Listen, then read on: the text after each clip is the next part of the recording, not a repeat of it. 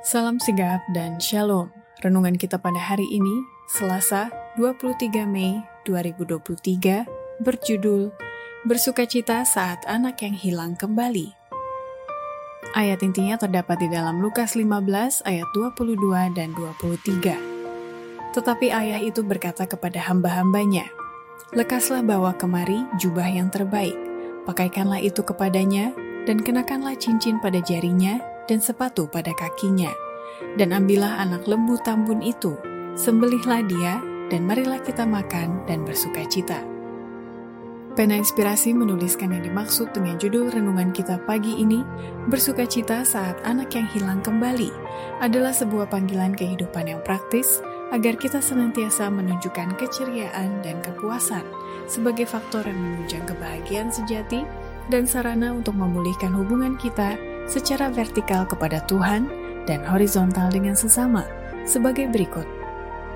Pertama, oleh sebab Bapa bersuka cita saat anak yang hilang kembali, maka itu setiap orang Kristen wajib menjadi saluran arus kehidupan dan saluran rahmat Kristus kepada sesama. Tuhan telah menjadikan gerejanya sebagai alat pernapasan pengaruh ilahi Alam semesta sedang menantikan anggota supaya menjadi saluran arus kehidupan yang mengalir ke dunia ini, agar banyak orang bertobat, dan sesudah itu giliran mereka sekarang menjadi saluran rahmat Kristus yang mengalir ke bagian kering dari kebun anggur Tuhan. Kedua, oleh sebab Bapa bersuka cita saat anak yang hilang kembali, maka itu setiap orang Kristen wajib bekerja dan tidak boleh malas dalam melakukan pelayanan dalam pekerjaan Tuhan di dunia ini kita tak akan dapat diselamatkan dalam kemalasan tanpa kegiatan. Tidak ada orang yang benar-benar bertobat menghidupkan kehidupan tak berdaya dan tak berguna. Tidak mungkin bagi kita terbawa arus ke surga. Tidak ada orang yang pemalas yang masuk ke sana. Mereka yang tidak mau bekerja sama dengan Allah di dunia ini tidak akan bekerja sama dengan Dia di surga.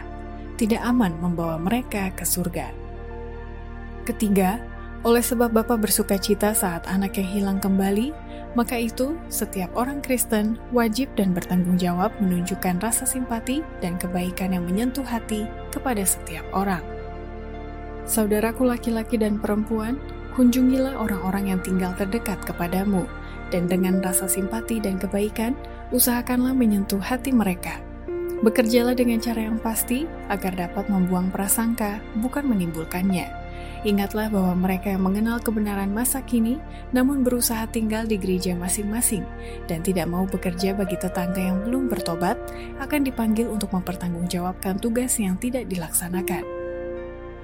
Keempat, oleh sebab Bapa bersuka cita saat anak yang hilang kembali, maka itu setiap orang Kristen wajib melayani orang-orang yang memerlukan pertolongan demi keselamatan mereka. Ada banyak orang yang membutuhkan pelayanan orang Kristen yang hatinya penuh kasih. Banyak orang yang menuju kepada kebinasaan yang seharusnya dapat diselamatkan jikalau tetangganya laki-laki dan perempuan melakukan upaya pribadi bagi mereka.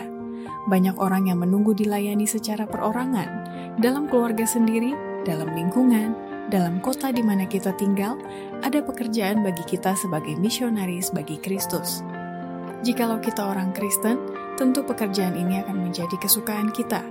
Segera setelah seseorang bertobat, maka lahirlah di dalam dirinya sebuah keinginan untuk memperkenalkan kepada orang lain bahwa dia telah menemukan sahabat dalam diri Yesus. Kebenaran yang menyelamatkan dan yang menyucikan tak dapat ditutupi di dalam hatinya. Demikianlah renungan kita pada hari ini. Kiranya Tuhan memberkati kita semua.